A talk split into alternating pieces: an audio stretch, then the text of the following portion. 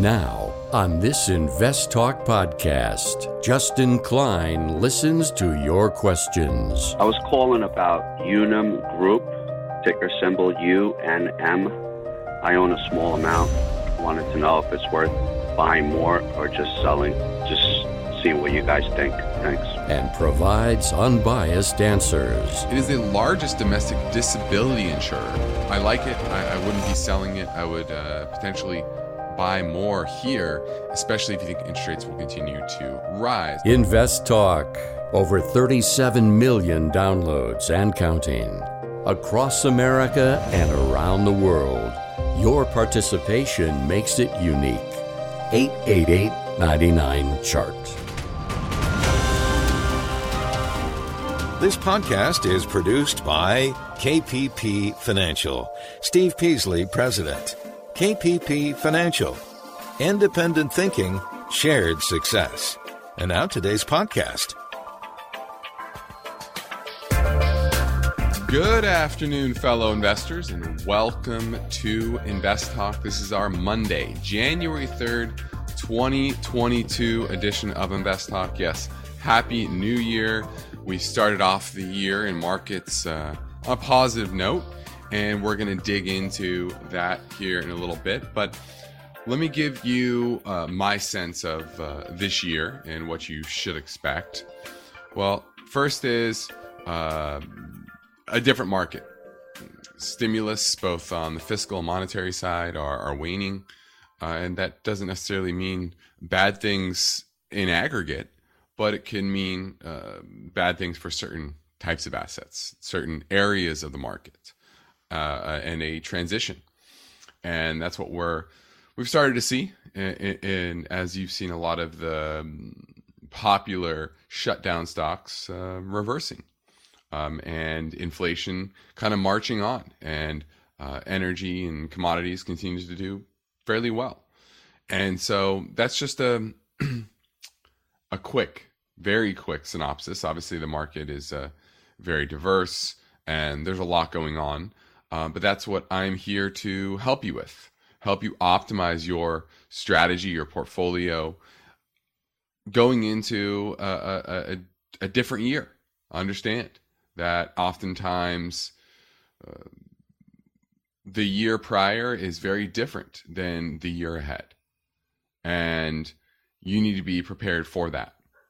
And I want to help you stay the course of your strategy. Just because the market's shifting doesn't mean that you need to make wholesale changes. Maybe you do. But for the mo- most people, it's just making minor adjustments, rebalancing.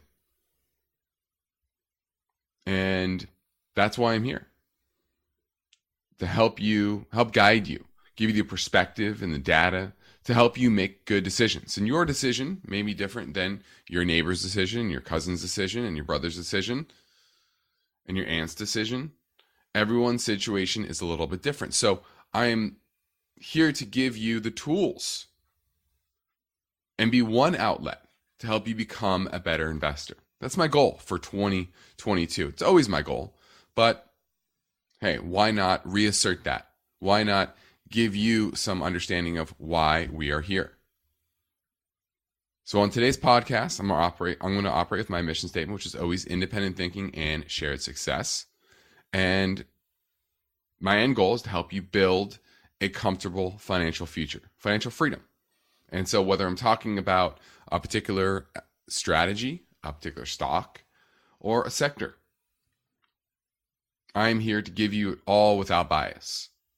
Just give you the facts as I see them, a lot of data in front of me, and then 20 plus years of investment experience. I'm Justin Klein. Of course, I encourage you to contact me with your finance and investment questions. And when you do that, you get to shape this show. So I encourage you to interact with me right now during our live stream program, 4 to 5 Pacific time. Or if you're listening after hours, that's fine too. I know a lot of you are. Leave questions on our anytime voice bank. That number is always 888 99 chart, either way. So let's get right to our first listener question now. Stephen Jenga. I'm out of Charleston, South Carolina.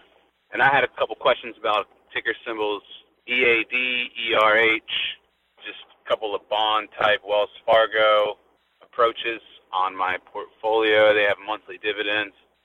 What do y'all think about the return? I know that the PE ratio is a little high. I just wanted to see if that's an inflation hedge or if that's uh, something I should keep my eye on. Thanks for all y'all do. You sold me on the Dave Brubeck Take Five playlist on my Paul's uh, while y'all got me to this message. Have a great day, y'all. All right, looking at a couple of closed-end funds. So not ETFs, but they're closed-end funds. One is ERH, which is the All Springs Utility and High Income Fund, and this is as as it as it says is very heavily focused on utilities. 99% of the holdings are utilities. And it yields about 6%. But the way that it does that is it has leverage. So 16% leverage here. It's, let me look at its cost. Its expense ratio is about a little over 1%, 1.09%, which is kind of high. Um, that's approaching what uh, our average client pays. So you're paying a high amount of um, a high fee for this.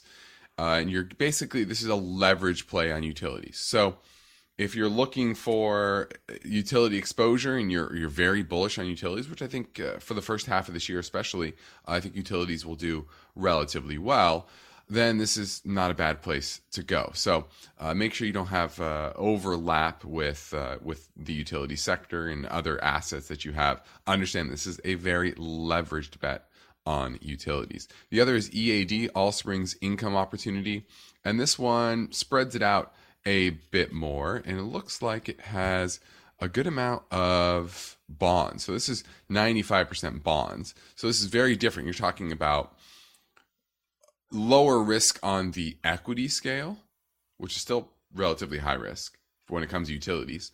And then this one is all about bonds and corporate bonds, it looks like primarily. Here, let me take a look real quick. Yeah, yeah, 96% corporate bonds and relatively low quality B, so junk rated.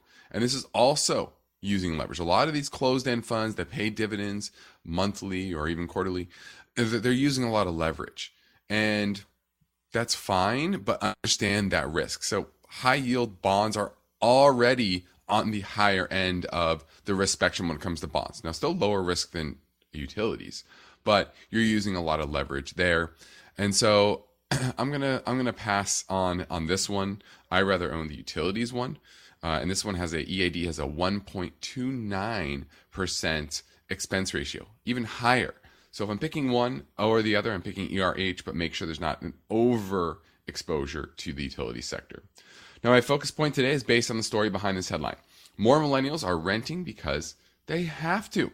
A recent study found that high earning millennials submitted 39% of all rental apartment applications in 2021, the largest share in five years. So we're going to look at that and what that means for the first time homebuyer market and just the millennial generation as a whole, which is becoming the largest cohort of the population as baby boomers retire and the older ones, uh, unfortunately, uh, die off. So uh, then we're going to look at some economic trends that will define 2022.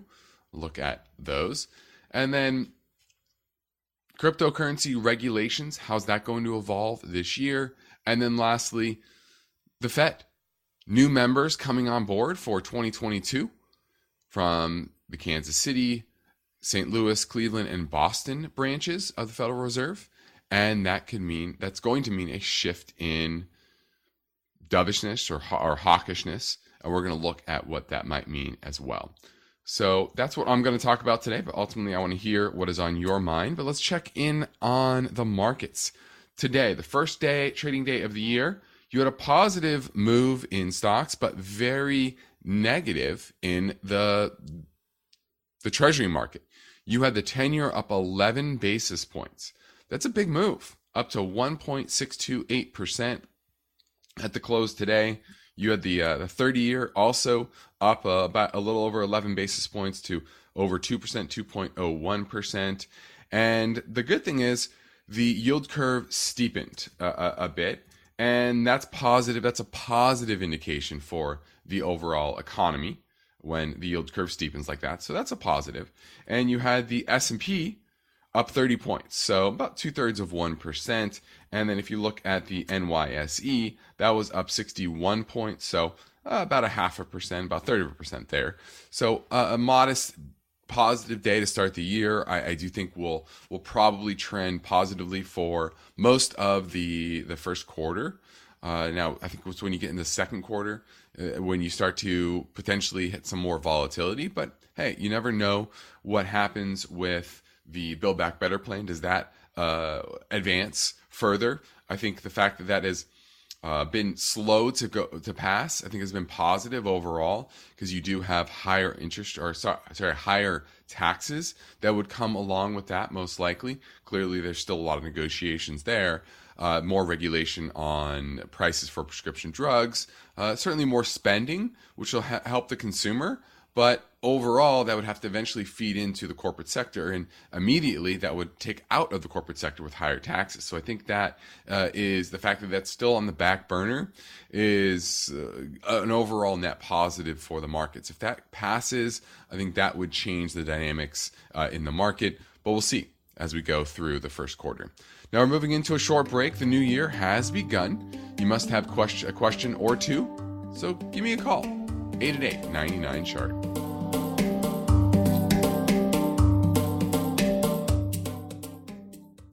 The Invest Talk Voice Bank never closes. I have a question for you about Amazon. So your questions keep coming. Question about PE ratios. And that's okay because Steve Peasley and Justin Klein specialize in unbiased guidance. If I'm looking at a dividend company, I'm looking for consistency of earnings and dividends. Your standard daily chart typically goes back one year. No question is too simple. Wanted to ask about Teladoc. And each question is an important part of the podcast. My wife has a rollover 401k from a previous employer. I was curious if this is eligible to be used to do a backdoor Roth. Steve and Justin are fearless. That's fairly inexpensive for this kind of explosive growth. The problem here is that you're picking a leveraged ETF. Tell your friends and family members about Invest Talk. You've been instrumental in my uh, understanding how this market works. Don't forget to call Invest Talk.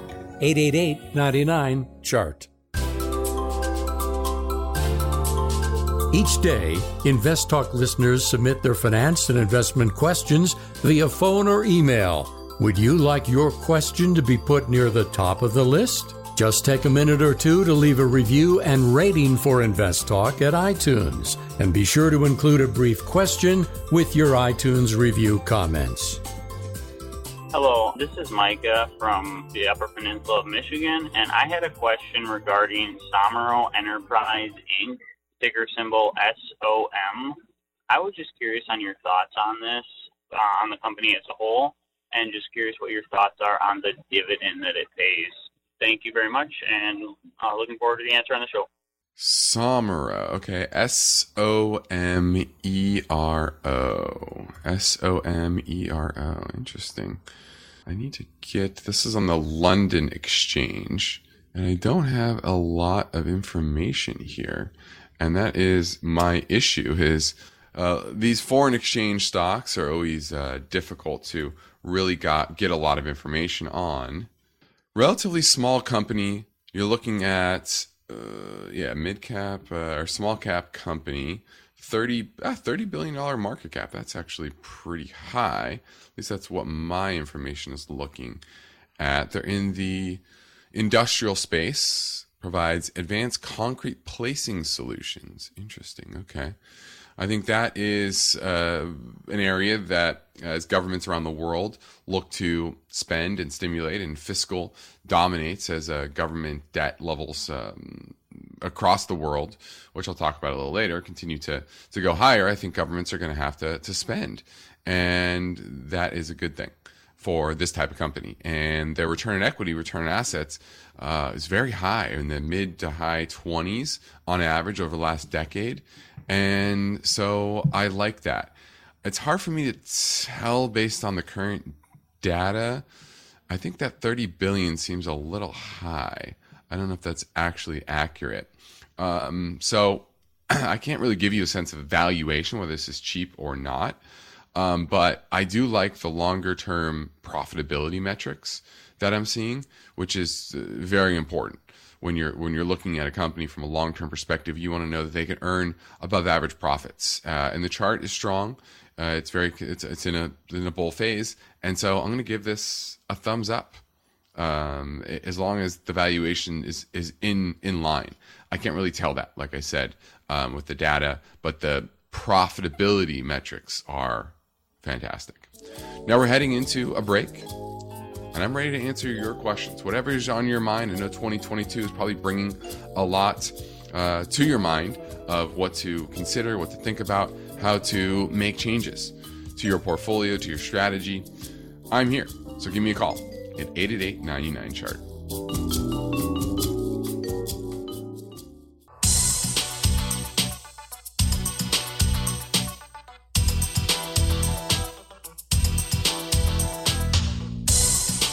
Invest Talk is here to help. And when you download the free Invest Talk podcasts, don't forget to rate and review. The phone lines are open 888 99 Chart.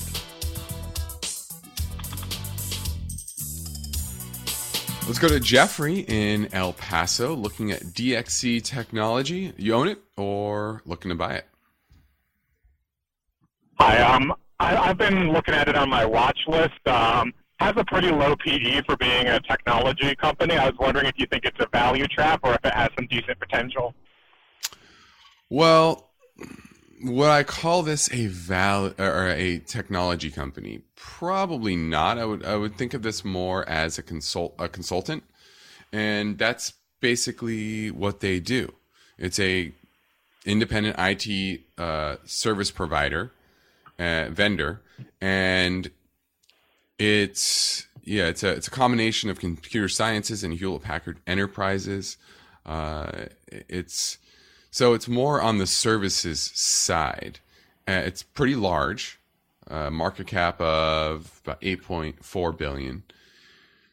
Revenue is in decline, so that's kind of an issue here. Although profits over the last couple quarters have definitely improved. If you look at its profitability longer term, it's really all over the board. There's no consistency to it. They definitely have a decent amount of financial leverage. And I think that's the issue. Negative free cash flow trailing, trailing 12 months. And yeah, so, you know, I, I, I don't think, uh, I, don't like the longer term trends here. Uh, now, technically, it's starting to get a bit of strength but it did peak back in August and remains in a downtrend. So, yeah, I'm not a huge fan of this, especially how inconsistent their long term track record has been. So, I'm passing on DXC technology. Let's go to George in Washington State looking at KKR. KKR. Hi. Hello? Yeah. Yeah. We're here. Uh, hi, this is George in Washington. I'm uh, considering taking position in KKR. Okay. What uh what do you what do you like about KKR? What's your what's attracting you to it? exposure to the insurance companies and financials, and uh, I kind of seen their uh, ROI was pretty good, the return was pretty good, the numbers look pretty decent to start.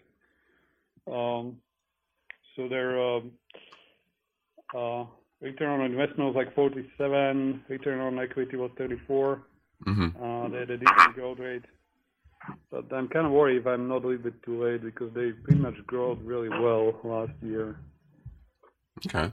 So this is KKR and Company. This is a global alternative asset management company. So this is going to be highly levered to the uh, the investment cycle, the asset cycle. It's going to do very well when asset prices are doing well, and it's going to struggle uh, if asset prices struggle. So this is a very leveraged play on um, asset prices more broadly. Now they manage about 459 billion dollars as of the end of September of last year, and it's two two core segments: asset management, so private markets, private equity, credit, infrastructure, energy, real estate, uh, public markets, hedge funds, etc. And they also have an insurance branch, and they uh, so so they're well diversified in in, in that sense. Uh, but still, they're going to be mainly driven by their AUM, which is 42% of their revenue and 67% of base management fees. So this is a lot about management fees uh, when it comes to all of their their activity.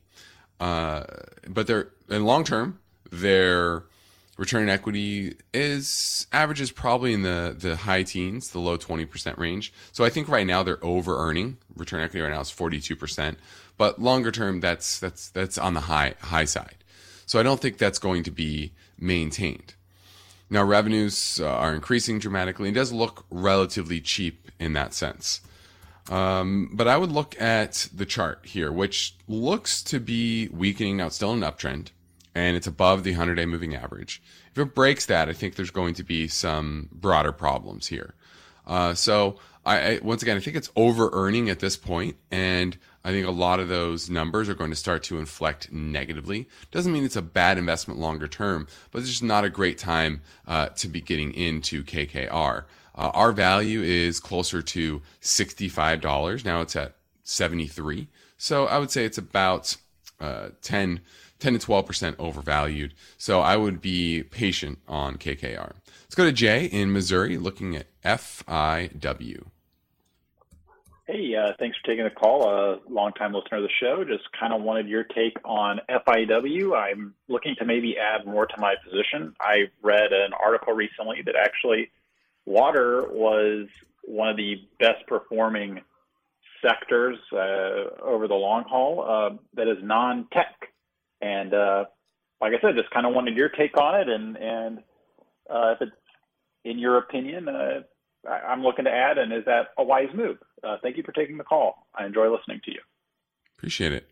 Now this is at first water ETF, and this is a company that, or sorry, this is an ETF that is uh, mainly focused on utilities and industrials, uh, mainly industrials. 58% here, industrials, 23% utilities, 11% healthcare.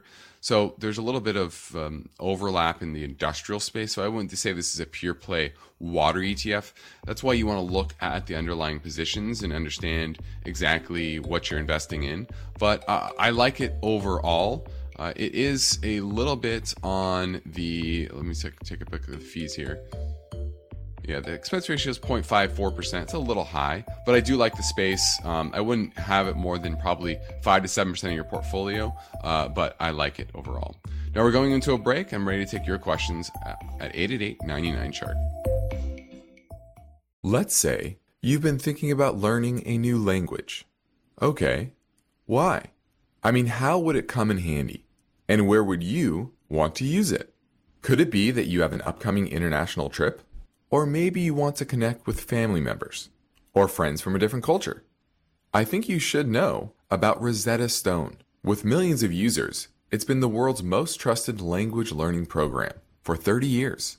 Rosetta Stone is available on your desktop or as an app with Audio Companion and the ability to download lessons offline.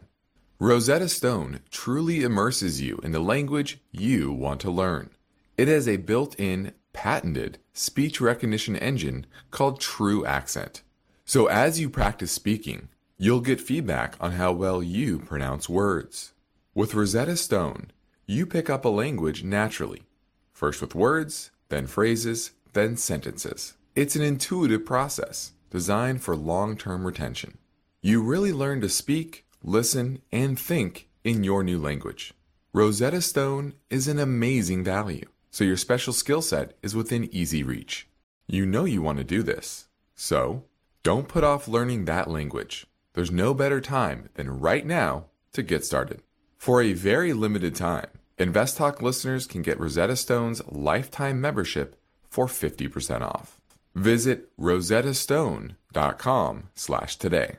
That's 50% off unlimited access to 25 language courses for the rest of your life. Redeem your 50% off now at rosettastone.com slash today. At this point, I think almost everyone has heard how generative AI promises to bring us to the next industrial revolution. AI is already shaping society with an impact on daily life that echoes the transformative significance of electricity or the internet. As we take steps to embrace the potential of generative AI, we need to remain vigilant with regard to its exploitability. This is where HackerOne comes in. HackerOne's AI Red Team addresses the novel challenges of AI safety and security for businesses that are launching new AI deployments.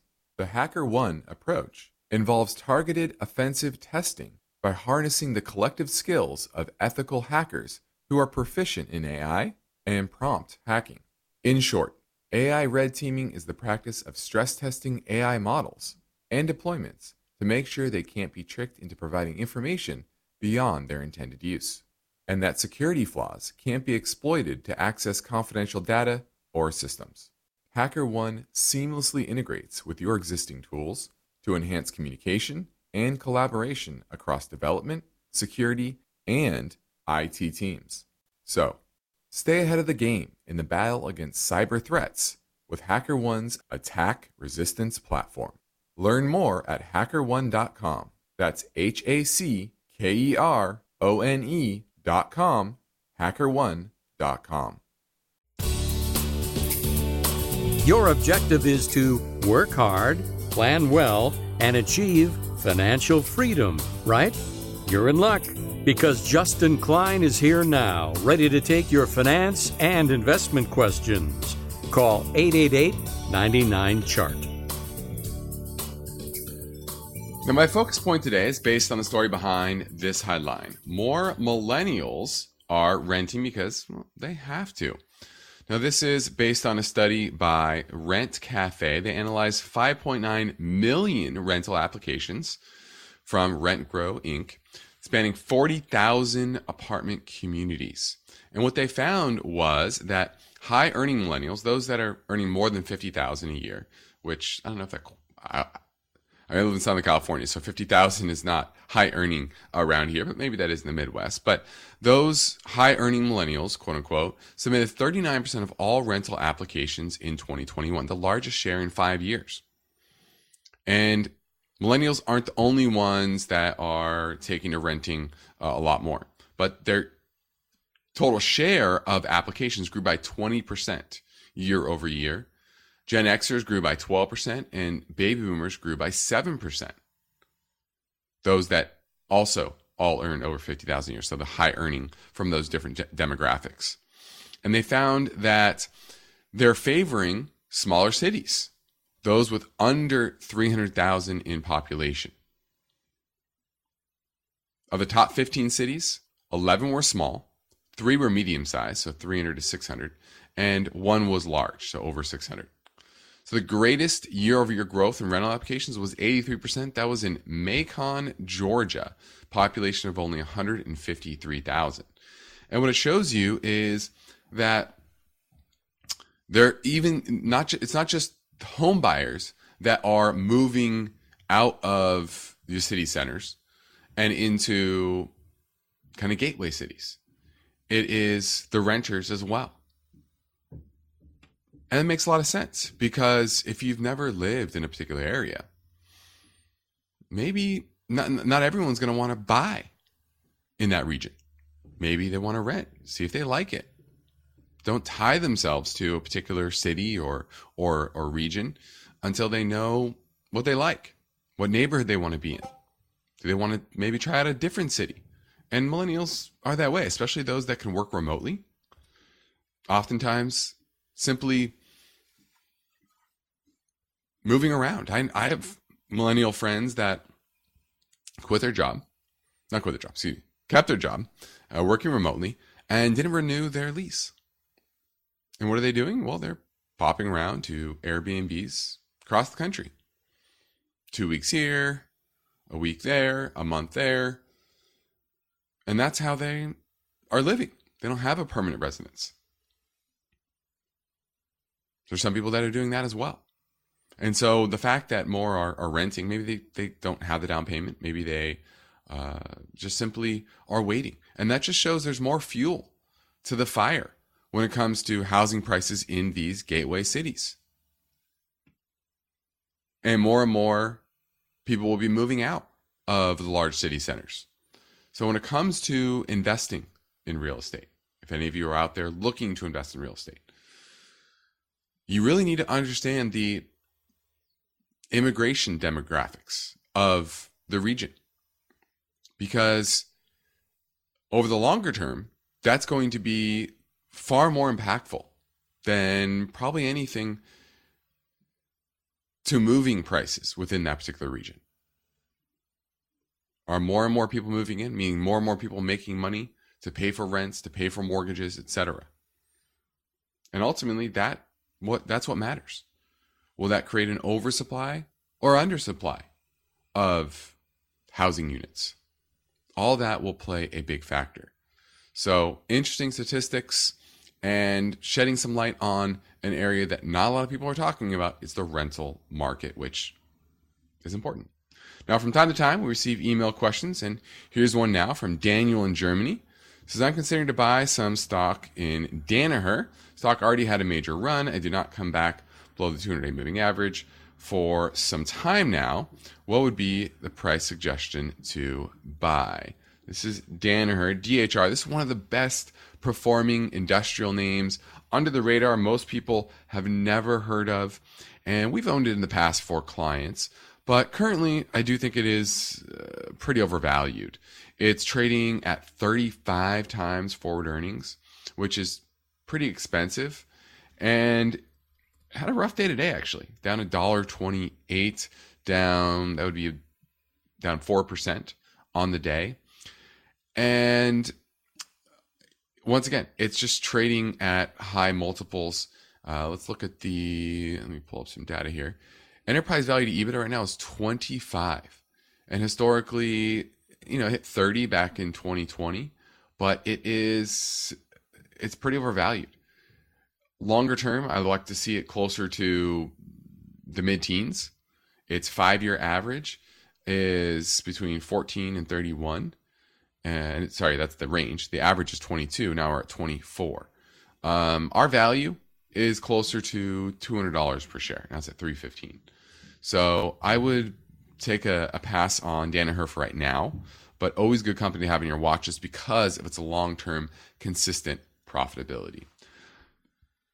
Now, Steve and I have said many times that we appreciate our diverse audience. And in fact, we receive caller questions from across America and around the world.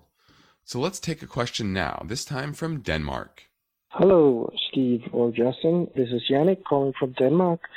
I had a question about Altria Group, ticker symbol MO.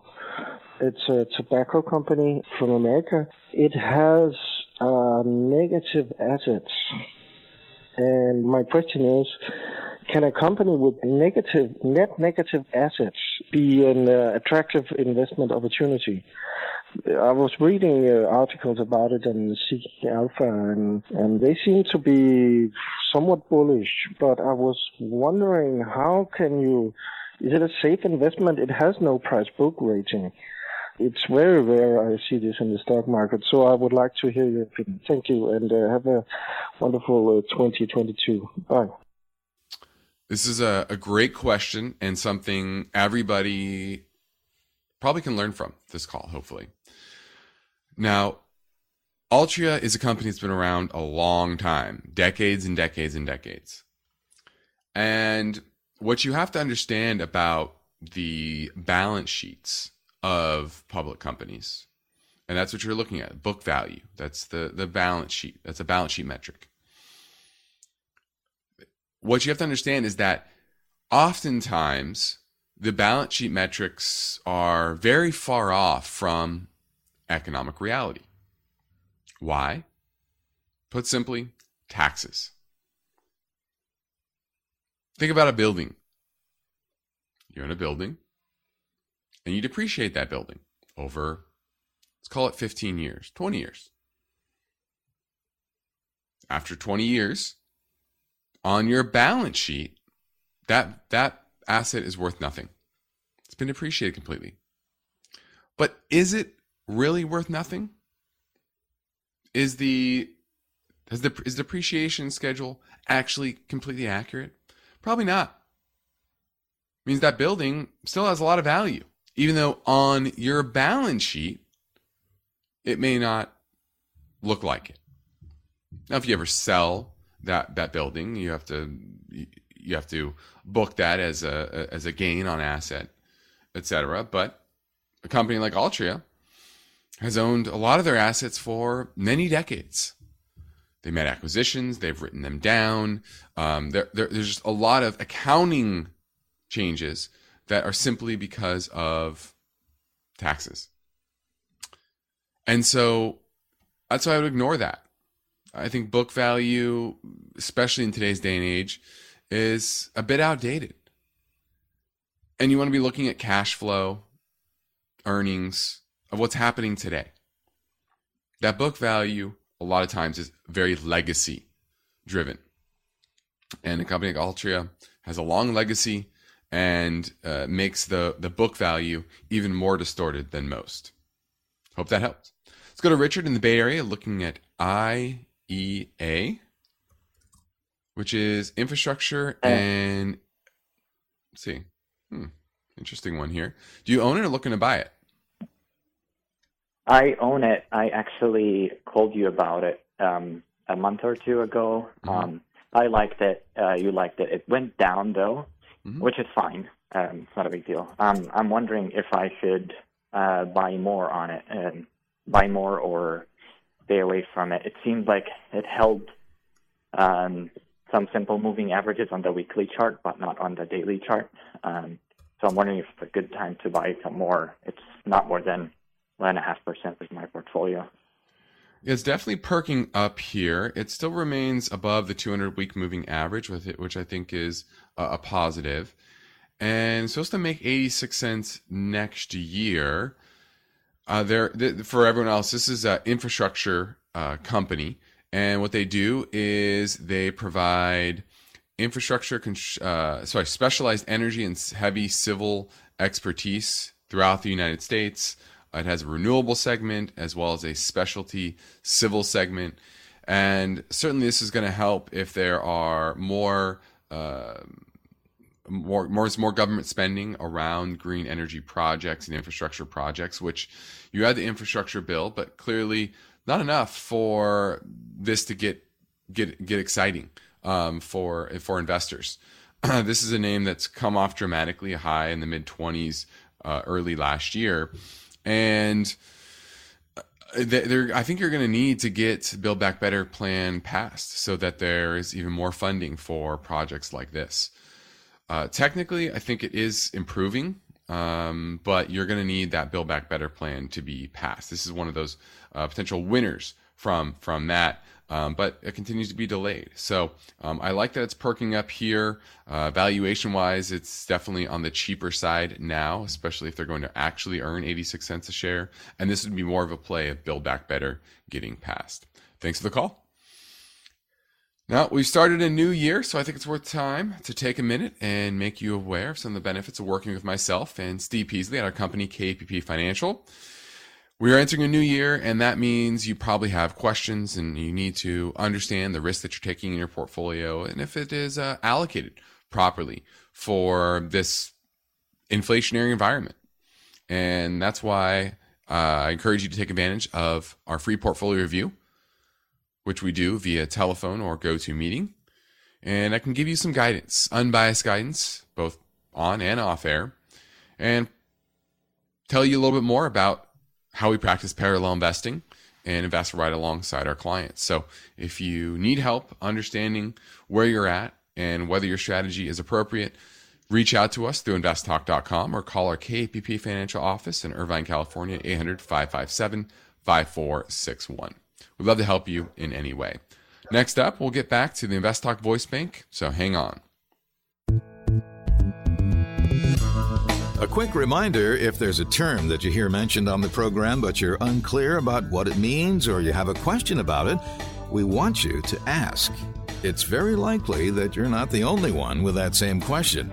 888 99 Chart. I was calling about Unum Group, ticker symbol UNM. I own a small amount.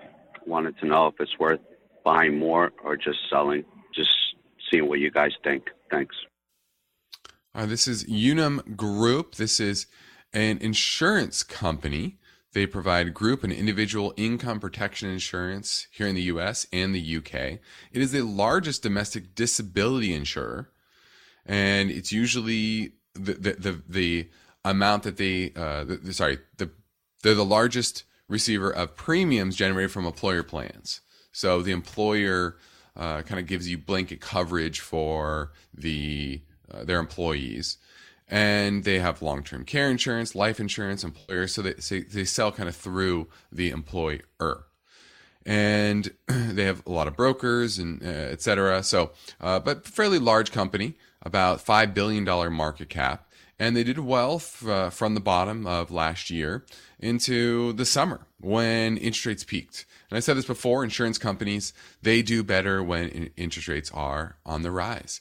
And the fact that interest rates kind of peaked in the summer and have just been trending sideways has brought some weakness to Unum. But you saw like a day like today where Unum was up 3% was because the ten-year was up so much, and they're uh, they're going to be earning more interest on their their assets. And so, uh, I like this company. They have strong, consistent profitability. The question is, how much has this new job market impacted their their business? Uh, certainly has in the near term but they're uh, it looks like they're expected to return to growth in 2022 so this year of 16% from last year so i like it i, I wouldn't be selling it i would uh, potentially buy more here especially if you think interest rates will continue to rise over the long term uh, and we think they will this is Invest Talk. I'm Justin Klein. We have one goal here is to help you achieve your own version of financial freedom. And our work continues after this final break. So get your questions in now at 888 99 chart.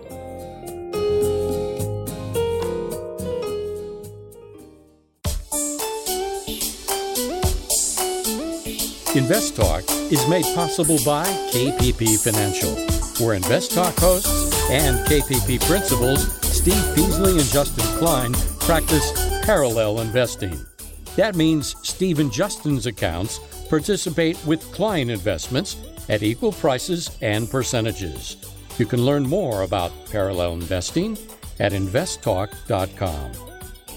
Hello, Steve and Justin. This is uh, Dan from Wisconsin. I had a question regarding a company called Greif Incorporated. Ticker symbol is GEF, the consumer cyclical packaging company. Uh, I kind of like it quite a bit. I'm looking at the numbers here. It's uh, kind of bottomed out and it's on its way back up. Uh, let me know what you think of this. It looks pretty promising to me. It's got some good numbers in certain areas that I don't know about about all of it, and uh, be nice to hear your opinion. Thank you. Bye. All right, looking at Greif, G R E I F is how you spell it. Manufactures steel, fiber, plastic drums, bulk containers, closure systems, and water bottles. So it's packaging company, industrial packaging company, and historically, its profitability is pretty solid, but certainly had a big tailwind from the pandemic. Return on equity is 29%, which it never came close to that. Now, pre pandemic, they were definitely near higher margins than they typically would have. 2019 return equity was 15%, 2018 was 19%.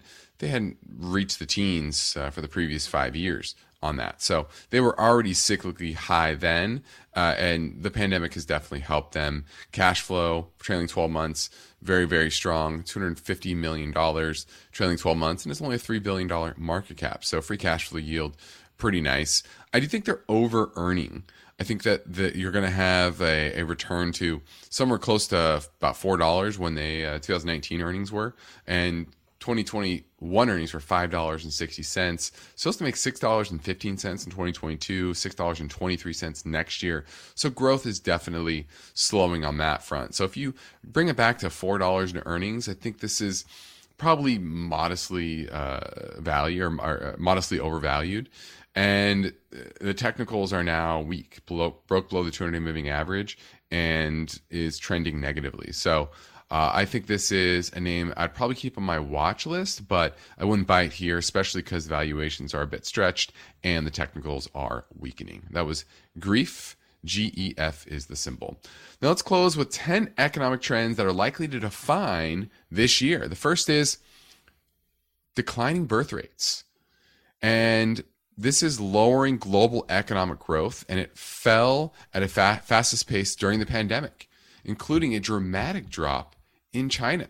51 countries have shrinking working age populations. That's up from 17 in 2000. So demographic shifts continue to get worse, and having babies definitely helps the economy, and that's not really happening worldwide. Number two, peak China. China accounted for one quarter of global GDP growth last year, down from a third pre pandemic. And this is the fact that China is turning inward and focusing less on exports because they don't need to produce as much jobs. They're trying to t- transition from a kind of middle economy to a large economy, GDP per capita, et cetera, and they need to turn inward. And that's why you're seeing this shift away from the property sector, and uh, and there's just no need for that. Debt trap. Global debt grew even faster during the pandemic, driven by government borrowing. Now, 25 countries have a total debt above 300% of GDP. That's up from zero in the mid 90s. So US and China are included. Remember that's that's combining public and private debt. Inflation. Now, clearly fewer workers talked about the demographic issue, more government spending. All this created higher inflation. But still less than double digit levels than we saw in the 1970s.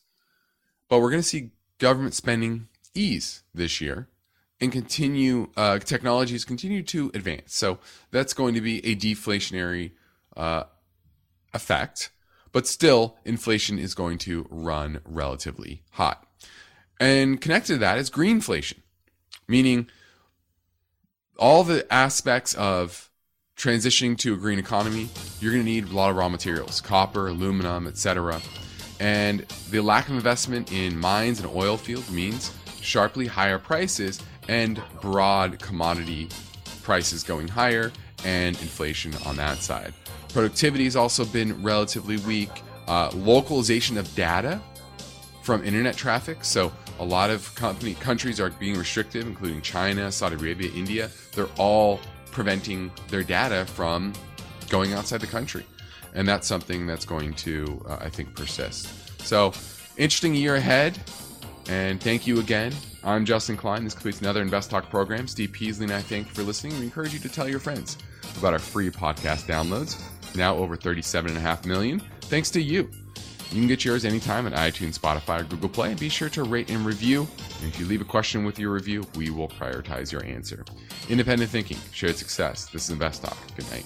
Because of the nature of the interactive dialogue inherent in the format of this program, it's important for the listener to understand that not all comments made will apply to them specifically.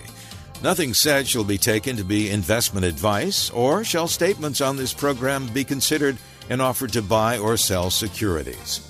Such advice is rendered solely on an individual basis, and at times will require that the investor review a prospectus before investing. Invest Talk is a copyrighted program of Klein Pavlis Peasley Financial, a registered investment advisor, which retains all rights. For more information regarding KPP's investment advisors, call 1 800 557 5461.